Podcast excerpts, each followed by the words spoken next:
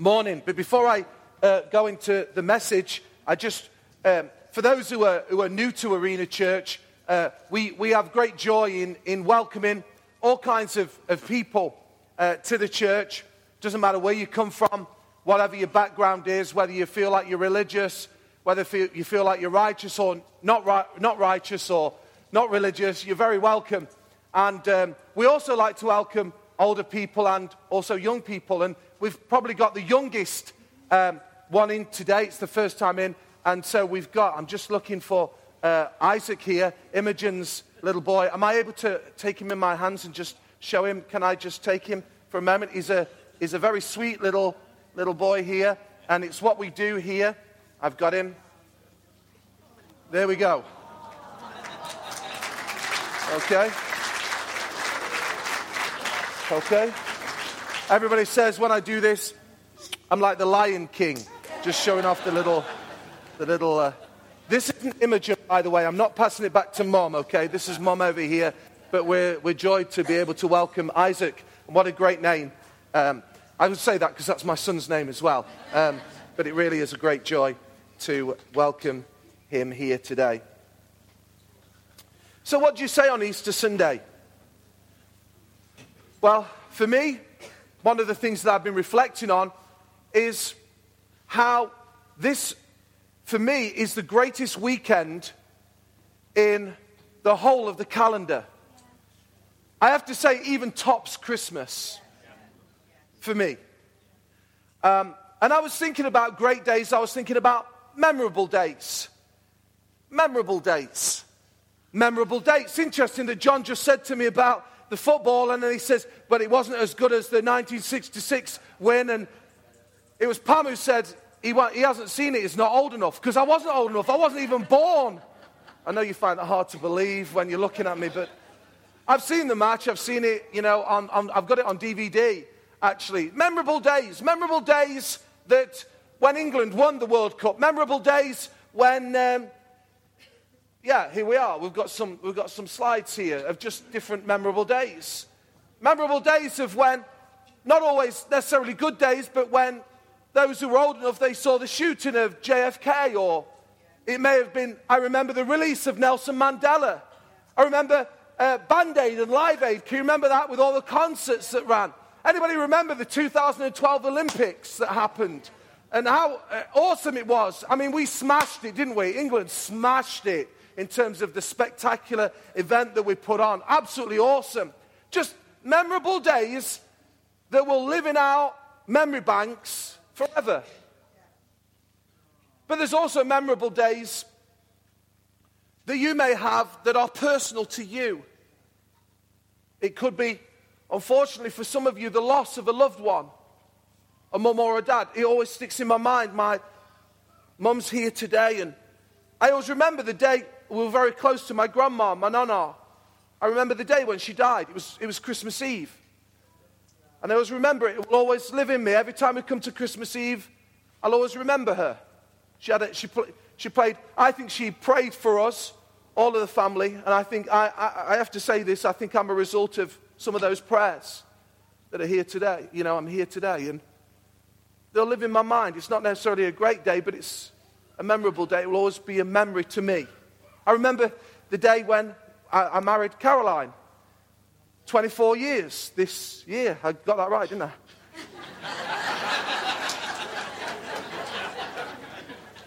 that was smooth, wasn't it? Not. No. I remember the day when we married. I, I remember the day when we knew we were having our first baby.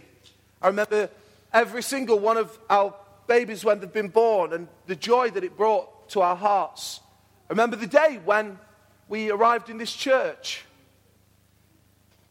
Lots of memorable days. Lots of significant days for me. Lots of days that you can remember, both good and not so good.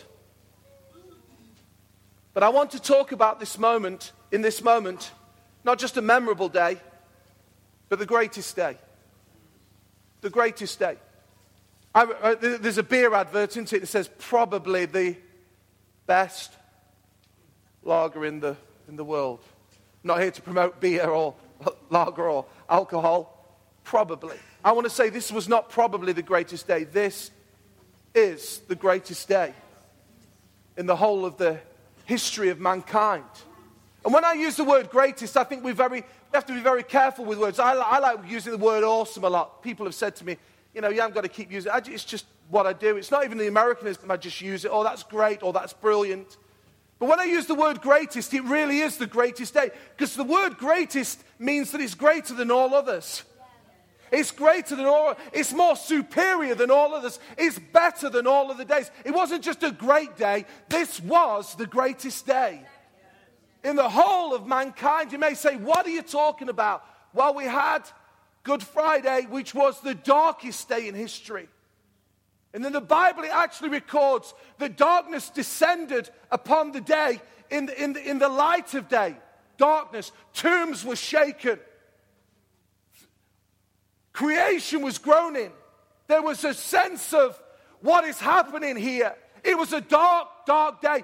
And the day that God the Father turned his back on the Son, because that's what happened. He was rejected not just by men, but by the Father as he carried the sins of the world. It was the darkest day, friend. It was the darkest day. And everybody thought that was it. The disciples ran. They thought it's finished, it's over. The Romans thought that they'd done what they needed to do. The Pharisees thought we've won. But I want to say, there was a day coming. Wasn't too far away. It was the Sunday when the King of Glory, who was laid in a tomb, rose from the grave. We went from the darkest day to the greatest day, to the greatest day in all of mankind. You see, Christmas is the promise, and Easter is the proof. And the Easter story is pivotal to Christian faith. Without the resurrection, there is no hope. If he was just laying in a tomb, there was no hope. But he didn't just stay in the tomb, as Josh has already recorded. The Bible records he is not here, he is risen from the grave. And because he lives, we too can now live. We can live in this life and we can live in a life to come. There is eternity, friend, for every single one of us. There is an eternity to come. And we choose where we're going to spend it. And Jesus has paid the price when he rose from the grave he defeated death. He defeated hell. He defeated sin. So you could spend eternity if you would receive this message, accept this message into your heart. Some people say to me about the resurrection, they say, Kristian, what are you getting all steamed up about? I mean, do you really believe that stuff? Yeah, I do. Confidently. Some say, well, the resurrection has a few options. I've jotted them down here. Firstly, some people may say, and you may be one of them, and I respect your opinion, I really do. I would say I, you're wrong, but you would say I'm wrong. But the first option that some people come across when they think about the resurrection, they say, well, actually, he didn't really die. It was a form of resurrection. There was a resuscitation that took place. My comment to that is, really? What about the body? Did it just vanish? Uh, uh, clearly, the Romans would have had a, a, a good.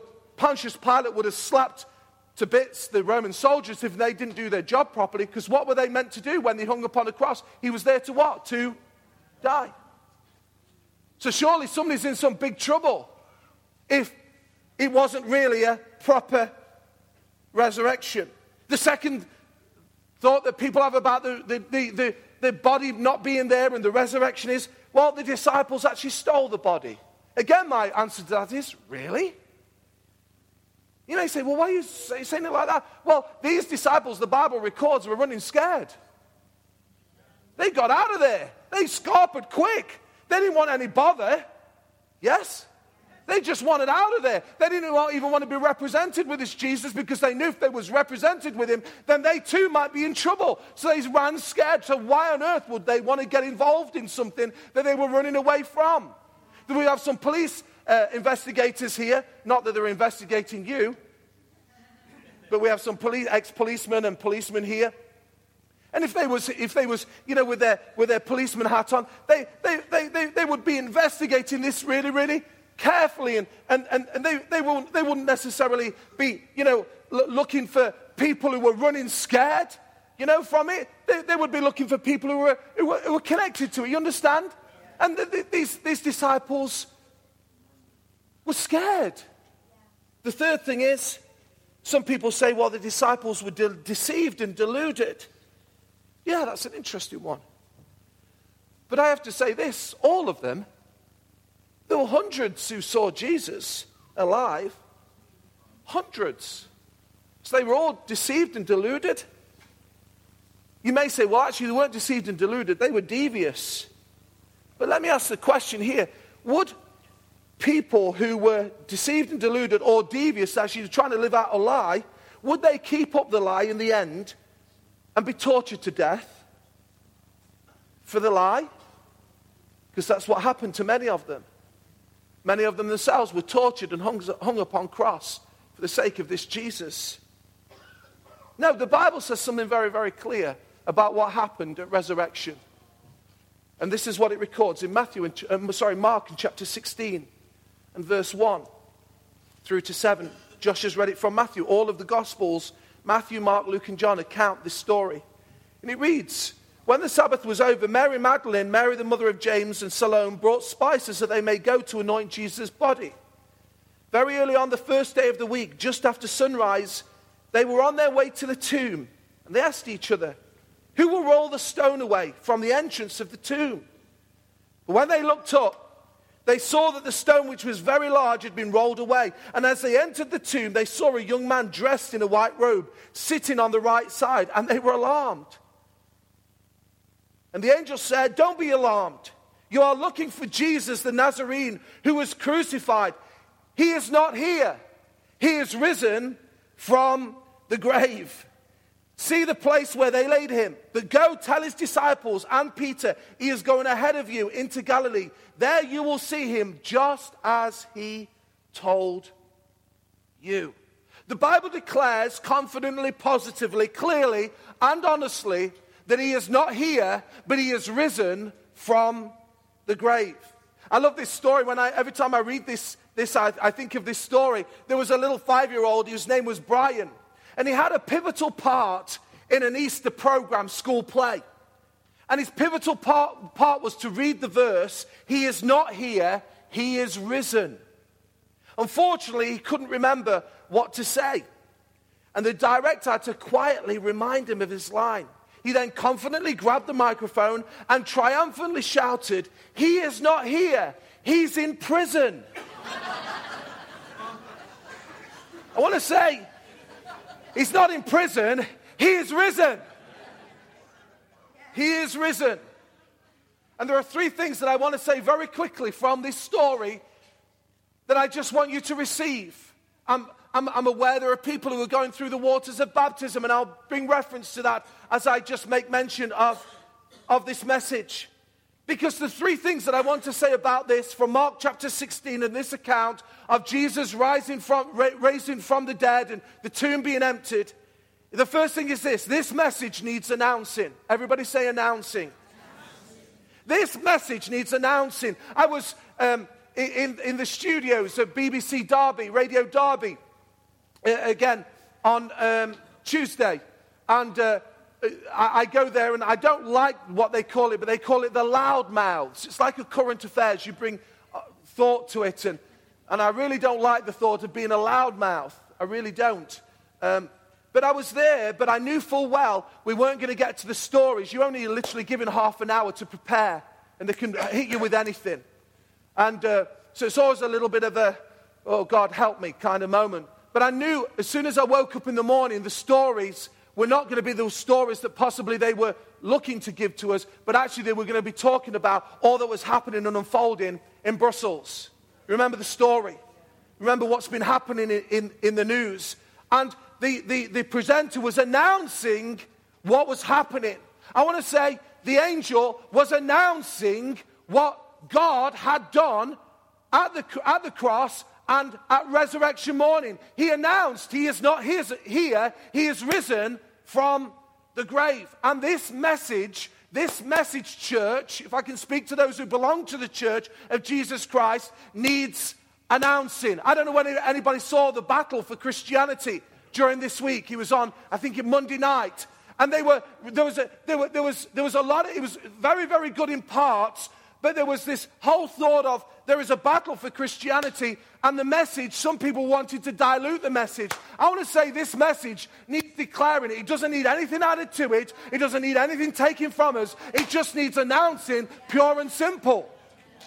Pure and simple. And we need to announce the gospel message. I honestly believe, friend, today, if you don't know Jesus Christ, this gospel message has the potential to change your life for the good for the good. And this message needs announcing. There's a great minister, British minister, by the name of W.E. Sangster. And he began to lose his voice and mobility in the 1950s. In fact, he had a disease that called progressive muscular atrophy. He recognized the end was near, so he threw himself into writing and praying. And in the midst of his suffering, he pleaded, let me stay in the struggle, Lord. I don't mind if I can no longer be a general, but give me a regiment to lead. Sangster's voice eventually failed completely, and his legs became useless. And on Easter morning, just a few weeks before his death, he took a pen and shakily wrote his daughter a letter. And in it he said, It is a terrible, it is terrible to wake up on an Easter morning and have no voice with which to shout. He is risen but it would be still more terrible to have a voice and not want to shout it. I want to say this message, this gospel message, needs announcing. The second thing is it needs accepting. Because we see in verse 7 and verse 8 where it talks about, but go, te- but go, tell his disciples and Peter, he is going ahead of you into Galilee. There you will see him just as he told you. For them to go, they had to accept this message. For them to go, they had to accept this message, and then they remembered the words that had been spoken to them. They accepted the message of the angel. They accepted the message of Jesus. They remembered this message. You see, if we're going to be people who not only announce the message, we must first accept the message. No, I'm very grateful. I think there may be nine people this morning. There's a nine, nine people this morning who've accepted the message of Jesus Christ. Let me say, baptism is not about being perfect. Baptism is about beginnings. None of these people, if you've come to see them, you may say, well, what are they doing? I know what they were doing yesterday or today or even this morning. You understand that? None of us are perfect. You're not looking at a perfect man on this stage. If there was looking for a perfect man to preach the message, there wouldn't be one. Well, there was one. His name was Jesus, and they put him on a tree. There's nobody else who's been perfect in the world. None of us. All have sinned. All have messed up. All of us. But what happens is that people receive Jesus and they recognize that Jesus is their Savior. They recognize they're making a mess of things on their own. And they say, I'm going to turn my life over to Jesus. I'm going to ask Him to just come in and guide me and lead me and walk with me. And this is what's happened. There are some people today, nine people, who have said, not only do we want to announce it? But we've accepted it. We've accepted this message. The Bible's very clear. It says, repent, which is just basically about turn from where you were going, where you were walking, and turn the other way. So they were walking their own way. They were doing their own thing. There was, many of them were strutting their own stuff, thinking they're all right, two fingers to the world. And Jesus invades their life. And they know that they need Jesus. And they about turn and follow Jesus. They're announcing it, they've accepted it. And it's this wonderful gift of salvation. I love what Michelangelo, Michelangelo, that great artist painter, said this. On one occasion, Michelangelo, the great artist, turned on his fellow artists in a spirit of indignation and he said, Why do you keep filling gallery after gallery with endless pictures on the one theme of Christ in his weakness, Christ on the cross, and most of all, Christ hanging dead? Why do you concentrate on the passing episode as if it were the last work? As if the curtain dropped on him with disaster and defeat. That dreadful scene lasted a few hours. But to the unending eternity, Christ is alive. The stone has been rolled away, and he rules and reigns and triumphs. There was an accepting of the resurrection in its entirety the darkest day and the greatest day. And as we announce and as we accept, this leads us, lastly, to adoring. Adoring. It's an old word. To adore, to love, to worship, to honor. If I can say to you, this is just from a bloke, simple bloke, who grew up in Mansfield and haven't got anything to shout about. Anything that you'd look on and you think, oh, he's, you know, a brilliant mind or, you know, brilliant to this or brilliant to that. There's nothing. I'm just normal. I'm just trying to show my humanity, just, just normal. And that's why I'm in awe that Jesus would be bothered with somebody like me. And I'm not being unkind here. I'm sure there's some very sharp minds, some very clever people. There's many of them in this church, brilliant people. But on the other side, there's nobody really of like royalty or no celebrity here or we're just normal people. We're in a normal town. I love this town. I love this area. Glad for it. Thankful for it. We need to pray for it more and speak well of it. We really do. I'm just normal. But I'm in awe that Jesus would be bothered with somebody like me and someone like you. Let me. And let me say, what it leads me to is just want to adore him, to just love him, to just be grateful to his amazing grace that has washed over my life. Do I still get it wrong? Yeah, you, you better believe it. Less so, because I'm on a journey. And we need to go on the journey. But it leads me to the place of adoring him. I want to just leave you with this thought just for a moment around adoring him because there was one who adored him, and his name was Thomas. And he may be very much like where you are today. Thomas gets a lot of bad press, and the bad press is because he was a doubter. He doubted that Jesus was really alive. And the problem was this his friends, the other disciples, had seen Jesus, but he'd missed it. Isn't that awful when you, you, you, somebody said, Did you see that? No, oh, you've missed it. Sorry. It's, it's an awful thing, isn't it? When you, you, you just, where was it? You know, or did you see that person who you really love? No. Oh, they're just, oh. And that was a little bit like that. Thomas was not in the right place at the right time. He was in the wrong place at the wrong time. He just wasn't around. And he'd missed the coming of Jesus. And he actually turned to the disciples, and they were all excitedly saying, We've seen Jesus, he's alive, he's risen. And they said, Unless I can see the hands, put my fingers through it, unless I can touch his sides where he was, he was cut and bruised, I'm not going to believe. About a week later, they're all together. And Jesus appeared to them.